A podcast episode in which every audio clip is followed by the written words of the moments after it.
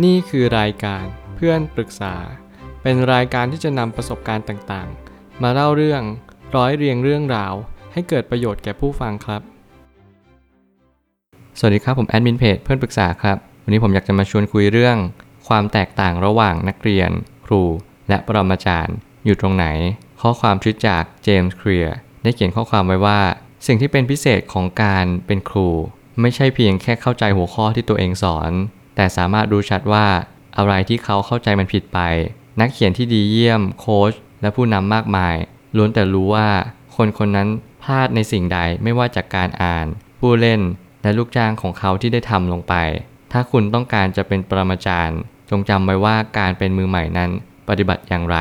ข้อความนี้ค่อนข้างอภิปรัชญานิดหนึ่ง เหมือนเป็นปรัชญาที่ยิ่งกว่าปรัชญาให้เรามองไปที่คำเหล่านั้น และเราก็จะพิจารณาได้ว่า การที่เราจะเป็นปรมาจารย์ ก็คือการที่เราต้องย้อนกลับไป ตั้งต้นแล้วเราก็พิจารณาใหม่ว่า สิ่งเหล่านั้นคืออะไร เมื่อไหร่ก็ตามที่เราท่องเที่ยวโลกมามากมายแล้วสิ่งที่เราต้องย้อนกลับมาคือ ตัวของเราเอง เราจะต้องรู้ชัดว่าตัวเราต้องการอะไรในชีวิต นั่นคือสิ่งที่สำคัญที่สุดที่เราจะเป็นปรมาจารย์ของชีวิตตัวเราเอง ผมเลยตั้งคำถามขึ้นมาว่า ความแตกต่างของครูกับนักเรียนคือ ครูนั้นรู้ว่าตัวเองไม่รู้อะไร และนักเรียนนั้นไม่รู้ว่าตัวเองไม่รู้อะไร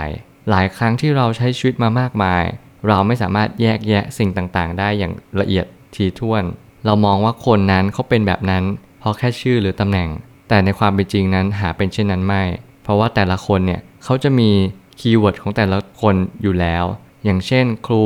ทำไมเขาถึงเป็นครู อาชีพครูเป็นส่วนหนึ่งเท่านั้น แต่จิตวิญญาณของครูเนี่ยมันไม่ได้เป็นทุกคน หมายความว่าครูที่ได้ชื่อว่าครู ไม่ได้เป็นครูจริงๆกันทุกคน อันนี้คือความจริง และนักเรียนที่ขึ้นชื่อว่านักเรียน ก็ไม่ได้เป็นนักเรียนอย่างที่เป็นจริง ๆ เหมือนกัน สิ่งเหล่านี้มันมาบอกกับเราว่า เมื่อไหร่ก็ตามที่คุณเข้าใจตรงนี้ คุณก็จะไม่เพิกเฉยกับมัน คุณจะเริ่มพิจารณาสิ่งต่างๆ ตามความเป็นจริงว่า ความเป็นสิ่งนั้นต้องเป็นไปด้วยจิตวิญญาณเท่านั้น มันจะไม่ใช่เลยที่คุณจะไปบอกว่า คนนี้เป็นแบบนี้เพราะว่าชื่อหรือตำแหน่ง แต่คุณจะเข้าใจอย่างถ่องแท้ว่า เขาเป็นสิ่งนี้สิ่งนั้น เพราะว่าเขาเลือกที่จะเป็นแบบนั้น เขาเป็นตัวตนจริง ๆ ของเขา ความแตกต่างของปรมาจารย์กับครูคือ ปรมาจารย์นั้นรู้ว่าสิ่งที่สำคัญที่สุดคือจุดเริ่มต้น และครูนั้นรู้ว่าสิ่งที่สำคัญที่สุดคือปลายทาง ความแตกต่างระหว่างครูกับปรมาจารย์ ก็คือตรงนี้แหละ ครูนั้นก็เหมือนกับคนคนหนึ่งที่เขาเดินทางไปเรื่อยๆ และเขาก็มักจะมองเห็นสิ่งต่างๆ มากมาย และเขาเชื่ออย่างหนึ่งว่า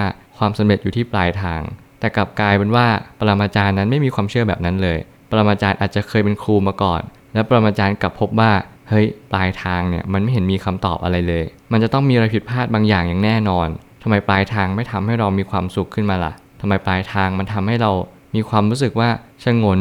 งงงวยอะไรแบบนี้ การที่จะเป็นปรมาจารย์ได้นั้นก็เลยตั้งคำถามขึ้นมาอีกคำถามหนึ่ง ซึ่งสำคัญมากๆ แล้วอะไรล่ะ ที่จะเป็นสิ่งที่สำคัญกว่าปลายทาง เมื่อไหร่ก็ตามที่เรารู้ตรงนี้ เราก็จะย้อนกลับไปจุดเริ่มต้นว่า เราเดินมาถูกแล้วหรือยังการที่เราจะย้อนกลับไปจุดเริ่มต้นมันก็หมายความว่า เราย่อมรู้อยู่แก่ใจว่าทุกสิ่งทุกอย่างจะเกิดเฉพาะจุดเริ่มต้นเท่านั้น จุดเริ่มต้นเป็นจุดที่สำคัญที่สุด และจุดเริ่มต้นนั้น บ่งบอกอัตลักษณ์ ตัวตนแล้วก็ปลายทางอย่างชัดเจน เมื่อไหร่ก็ตามที่เรารู้แบบนี้ ประมาจารย์ก็จะเกิดขึ้นในจิตใจของคุณ และคุณก็จะเข้าใจว่าชีวิตไม่ได้มีความสุขที่ปลายทาง แต่ชีวิตมีความสุขที่จุดเริ่มต้นเท่านั้น แน่นอนว่าถ้าเป็นประมาจารย์ได้ต้องเป็นทั้งนักเรียนและครูในเวลาเดียวกัน คือทั้งเรียนรู้และรอบรู้ มื่อไหร่ก็ตามที่เรารู้ว่าเราไม่รู้อะไร และเราก็รู้ว่าจุดเริ่มต้น คือสิ่งที่สำคัญที่สุด สิ่งเหล่านี้จะมาบอกว่าเราจะเป็นประมาจารย์อย่างแท้จริง เมื่อไหร่ก็ตามที่เรารู้จริงๆอะว่าเราไม่รู้อะไร มันทำให้เราสะท้อนเห็นบางสิ่งบางอย่างอย่างเช่น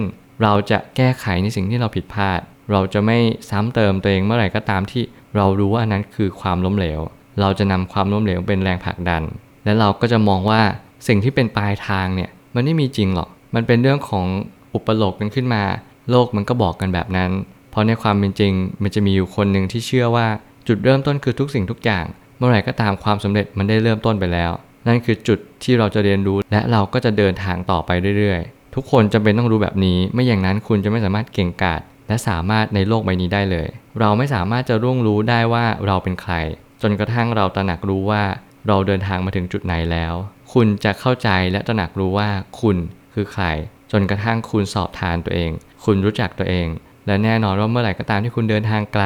คุณก็ย่อมไม่รู้หรอกว่า คุณถึงจุดไหนแล้ว จนกระทั่งคุณรู้ว่า เฮ้ย ฉันถึงจุดที่ไกลพอสมควรแล้วนะ เพราะว่า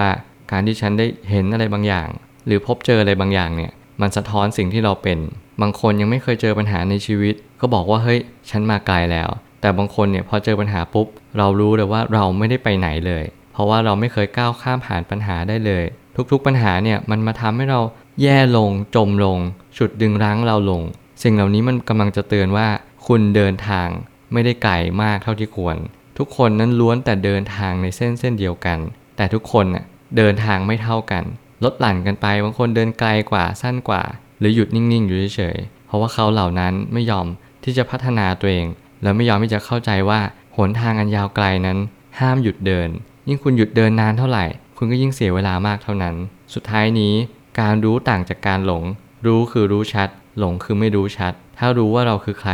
นั่นคือหนทางสู่ความเป็นปรมาจารย์อย่างแท้จริง ความเป็นปรมาจารย์ไม่ใช่เป็นกันทุกคน คุณจะต้องสอบทานตัวเอง คุณจะต้องรู้จักตัวเองอย่างถ่องแท้ นั่นคือหนทางของปรมาจารย์ทุกคน ถ้าคุณอยากเป็นปรมาจารย์ที่ดี ถ้าคุณอยากจะเป็นคนที่เก่งกาจหรืออยากจะเป็นตำแหน่งอะไรก็ได้ที่คุณมีความรู้สึกเชี่ยวชาญเป็นพิเศษ คุณต้องทุ่มเทกับมัน คุณต้องหาให้เจอว่า อะไรกันแน่คือจุดเริ่มต้นของสิ่งสิ่งนี้ แล้วนั่นคือคำตอบของทุกสิ่ง อย่าตามหาสิ่งที่มันไม่มีจริง อย่างเช่นปลายทางอย่างเช่นความสำเร็จ จงตามหาสิ่งมันมีอยู่ตอนนี้ ณวันนี้จึงเป็นวันที่จริงที่สุด และสำคัญที่สุด นั่นแหละ จึงเรียกว่าเป็นปรมาจารย์อย่างแท้จริง ผมเชื่อว่าทุกปัญหาย่อมมีทางออกเสมอขอบคุณครับ